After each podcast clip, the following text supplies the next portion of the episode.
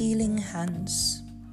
Hello, and welcome to episode 19 of His Bay Devotional with your host, Tashima McNeish. Today's scripture reading comes to us from Jeremiah chapter 30 and verse 17. It reads, For I will restore health unto thee, and I will heal thee of thy wounds, saith the Lord because they called thee an outcast, saying, This is Zion, whom no man seeketh after.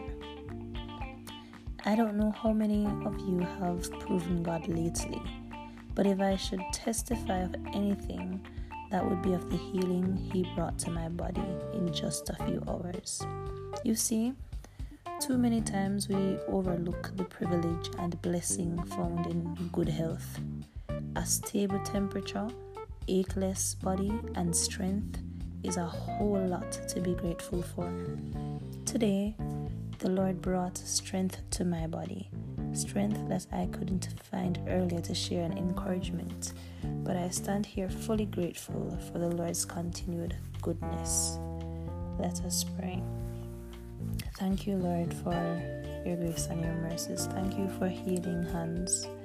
Thank you for never being partial, but for caring about us even when we least deserve it. In your precious name we pray. Amen.